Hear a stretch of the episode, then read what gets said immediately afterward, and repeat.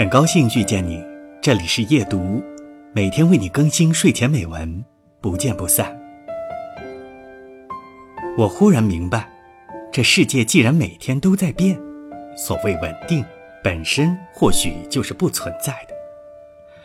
这世上唯一不变的就是改变本身，所以唯有每天努力奔波，才不会逆水行舟，不进则退。我们父母那个年代所谓的组织解决一切，政府承包所有的生活，已经一去不复返了。随着经济的快速发展，早已经完全改变了。可是，在我们身边还有不少人，为了户口丢掉生活，为了稳定丢掉青春，为了平淡丢掉梦想。